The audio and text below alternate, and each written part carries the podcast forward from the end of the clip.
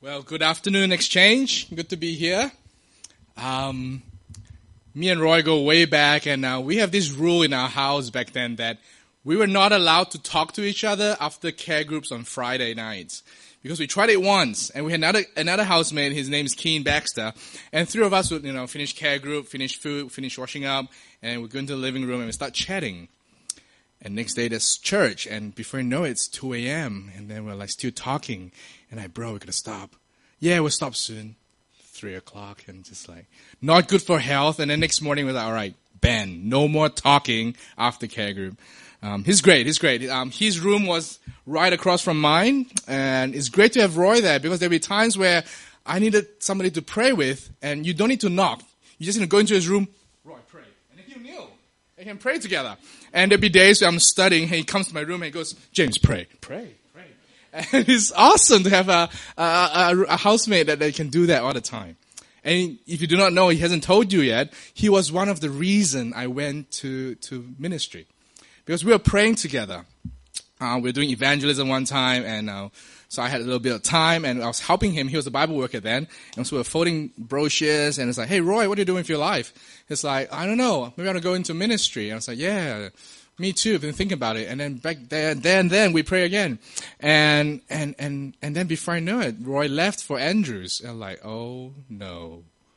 So if he goes, then I have to go because we prayed together, and he went through with me, you know, the the C's, the conviction, the clarification, and like, stop it, you know. I was like fighting the spirit. I was like, I don't want to go, but Roy went, and he was telling me, you know, Andrews is great, James. If you come, you can stay in my the house that I'm renting. I'm like, okay, okay, bro. And and then finally I went, and it was the best thing in my life. So thanks, Roy, for your encouragement um, to go. And today I'm I'm here at a church that he's starting, uh, this little fellowship community here in the, in the city. Uh, I think it's a dream to to to do work in the community, in, uh, to start a community of faith in the city, because this is the place where we meet and we rub shoulders with so many people, but at the same time we do not know them.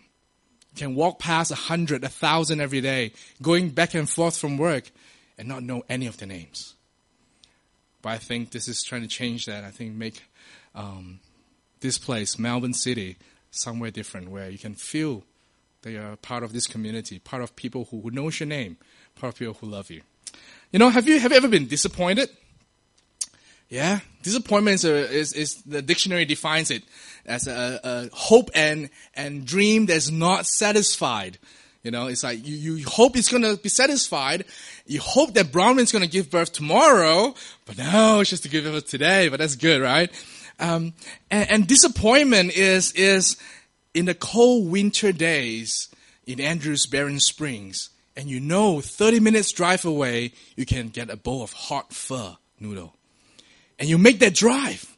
The snow's strong, the, the road's not good, you have no winter tires, you drive a railroad drive car they can't control, but thirty minutes away, there's hope of hot pho noodles. And then you make the drive. You put on your jacket, it's like, all right, gotta do this. It's cold, I want my noodles. You drive for thirty minutes, you get to the spot, you know you're gonna have good noodles, and the shop's closed. Disappointment. But that's that's not as bad as as when people disappoint you. You know, not getting the noodles, that's fine, I'll come back tomorrow.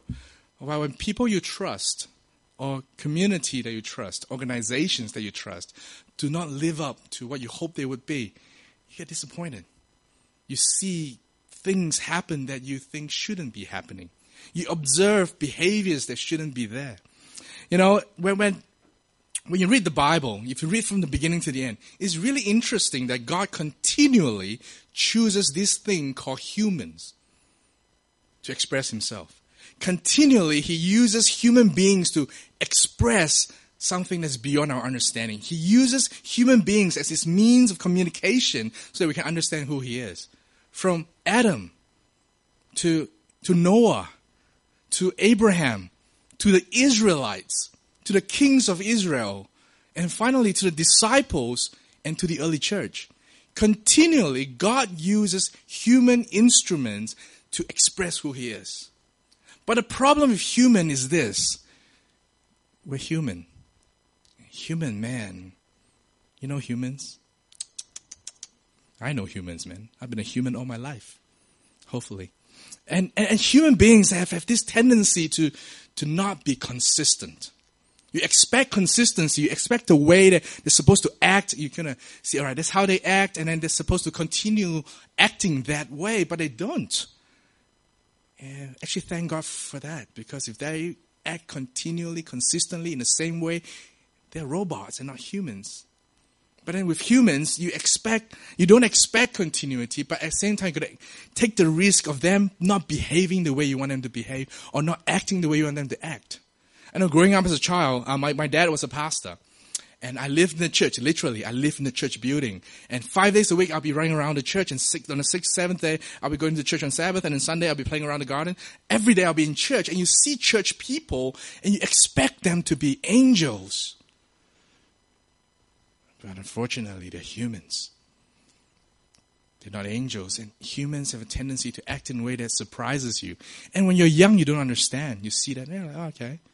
As you get older, you start to see it and you see, wait a minute, this is church. This is God's chosen vessel of communication. And they are acting in a way that's no different from any everybody else. And you get disappointed. You, you, you reach a place where you go, why is this happening? Why do you observe this? Why is the church acting in a certain way? And you question, and you question not only the church, the people of the church, you question God. And I'd like to share with you a principle or a way, a model that the Bible shows us and the way that God, God deals with this problem. If you have a Bible, don't have a Bible, it's all right. You have your phone. You know, you know our phones? Um, some of them who have heard me say before, you see, we have this thing called uh, the God mode.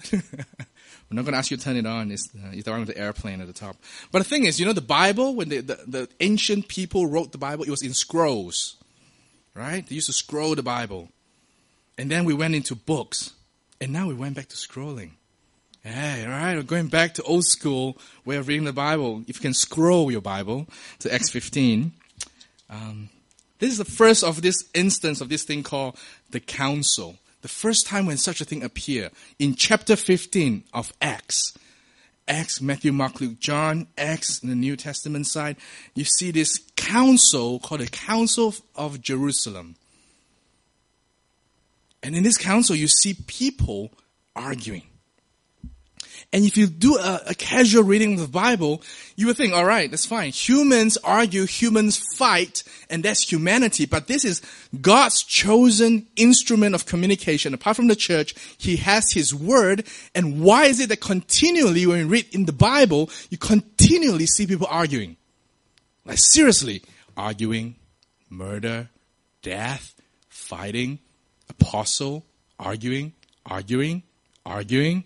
Arguing, Paul, who wrote a big part of the New Testament, arguing, arguing, and here you have this part. I like this part. I like, I like when they use when they describe Paul. They try to be nice, you know, because they're writing it in the Bible. They have to be nice. Verse one, verse one.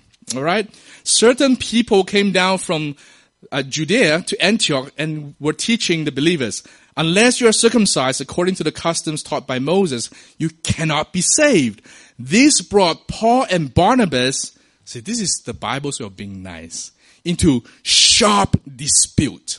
It's like, how else can we describe this without saying that it was a shouting match between Paul and Barnabas and the people, right? It's like, they went to a sharp dispute. They were arguing, they were fighting.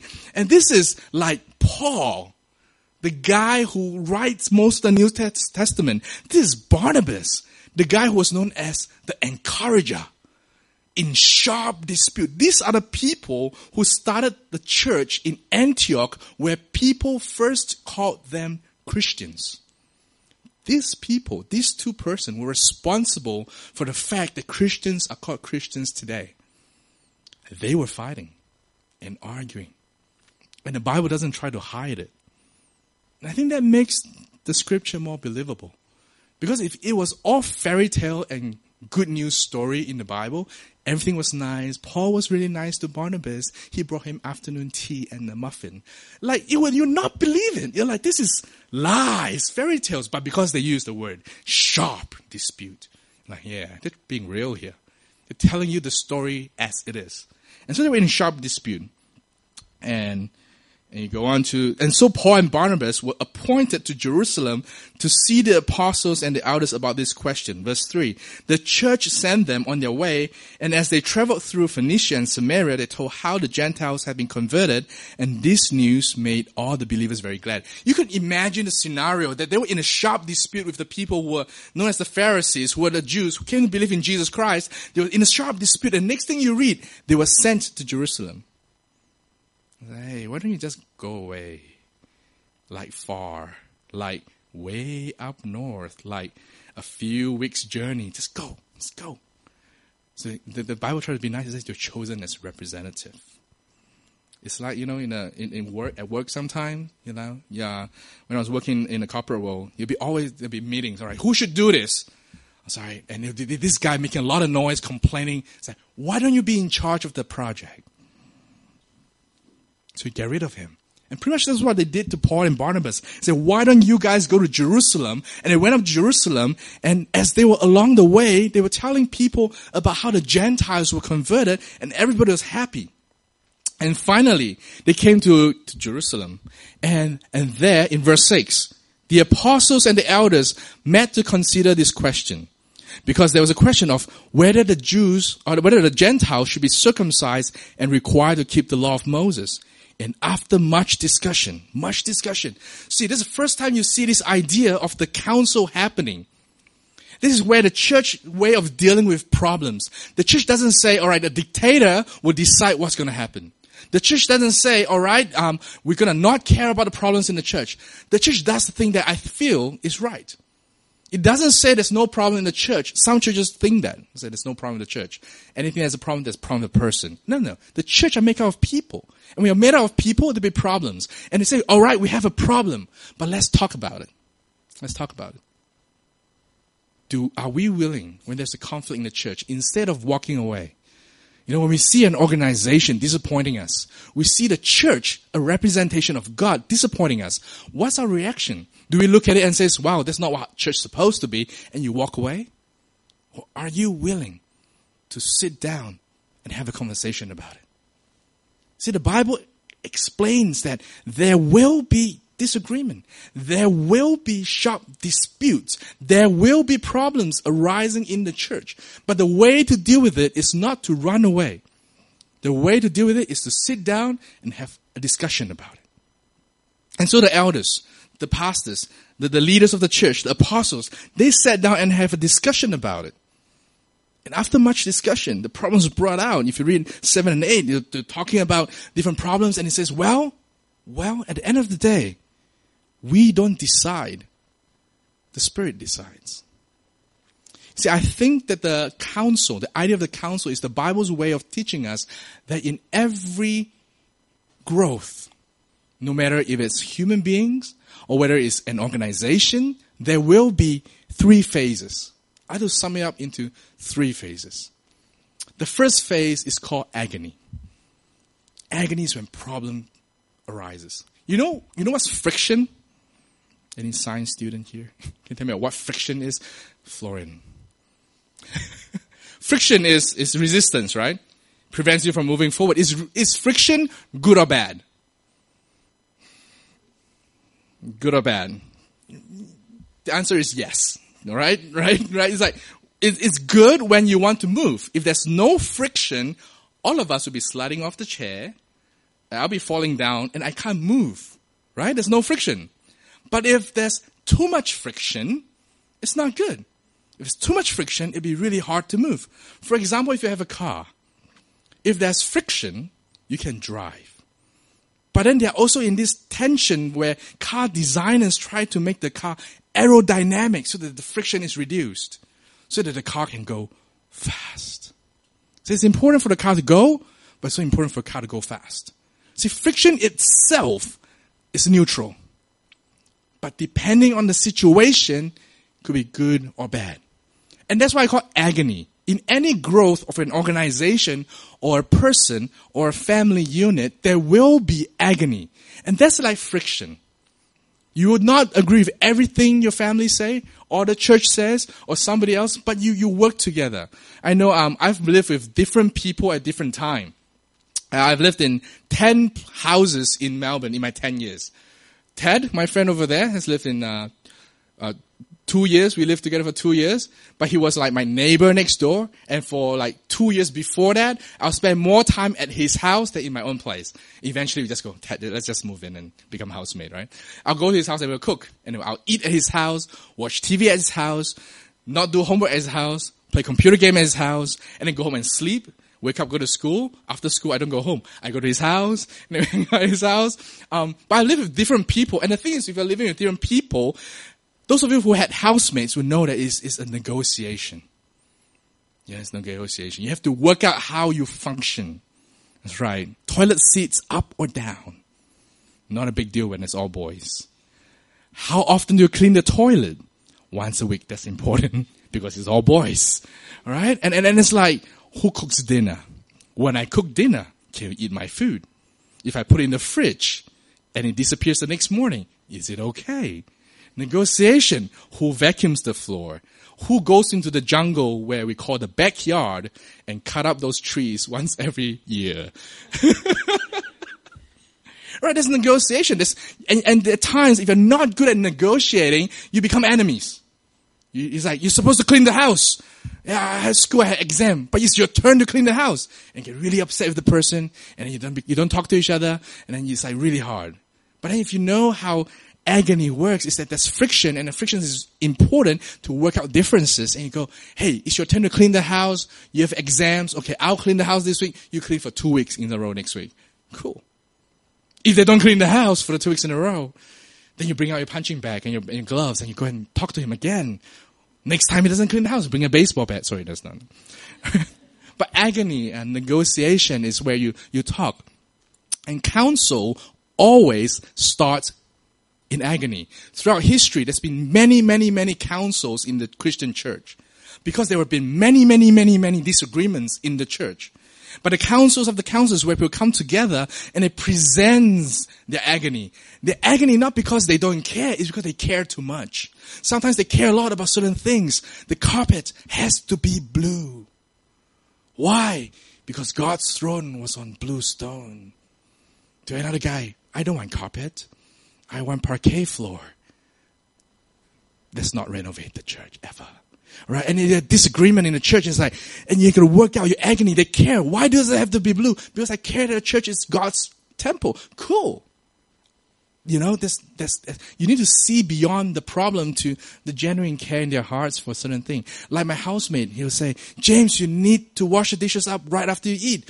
Not because it's like he just have O C D, but because it's hygiene. You know, you don't have mushrooms growing in your basin. It's not a good idea. Like they care. Agony. You bring your problems to the table. And the next thing, the second step of growth is what I call submission.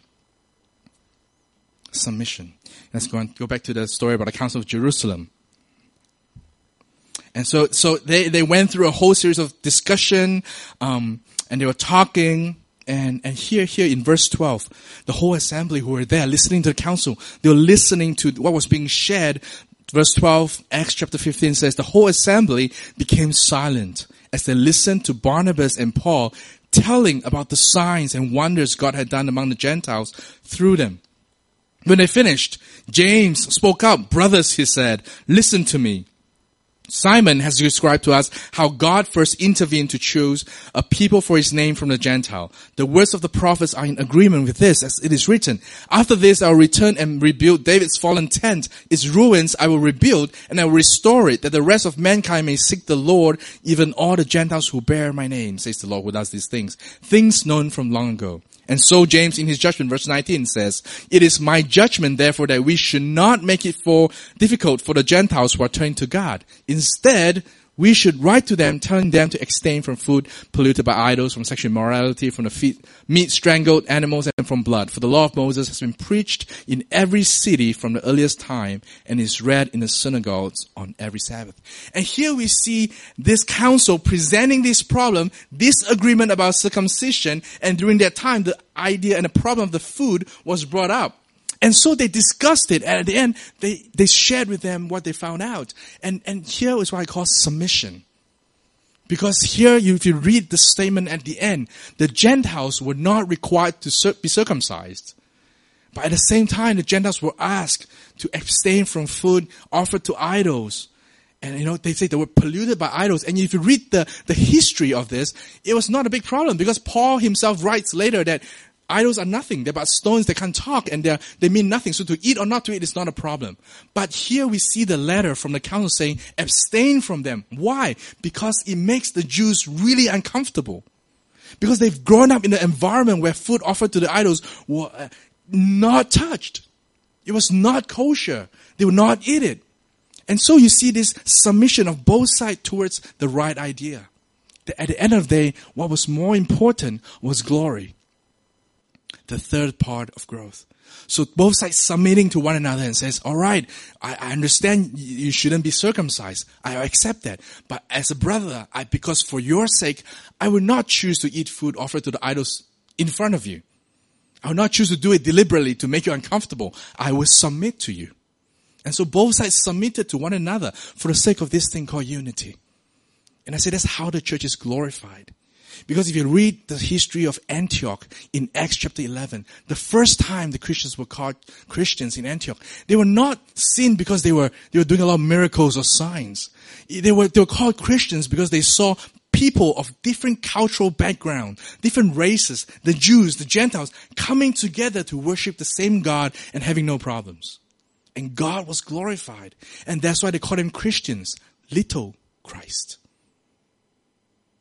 Do you know what that Christian means? Christian means you are little Christ. And little Christ means you represent Jesus. When they saw the Christians united as one, submitting to one another, loving each other, disregarding all cultural background, race, and, and, and tradition and habits, they loved each other. And that made them Jesus. They saw them. They saw the Christ that they follow. And so once again, when they go through this agony, they had to submit in order to glorify Jesus, in order to bring the name of Jesus to glory. They had to be united in their differences. And it's not one side giving up totally to the other side. It was not just compromise for the sake of compromise. It was a discussion. It was a council where they spoke up and they agreed with what was good, what was acceptable, and what was not. And so God continually uses the problems in our church to grow the church. Continually, he, he sees that there's problem in church, but he doesn't give up on the church. He doesn't give up on humanity. If God has given up on humanity because we have problems, man, I wouldn't be here.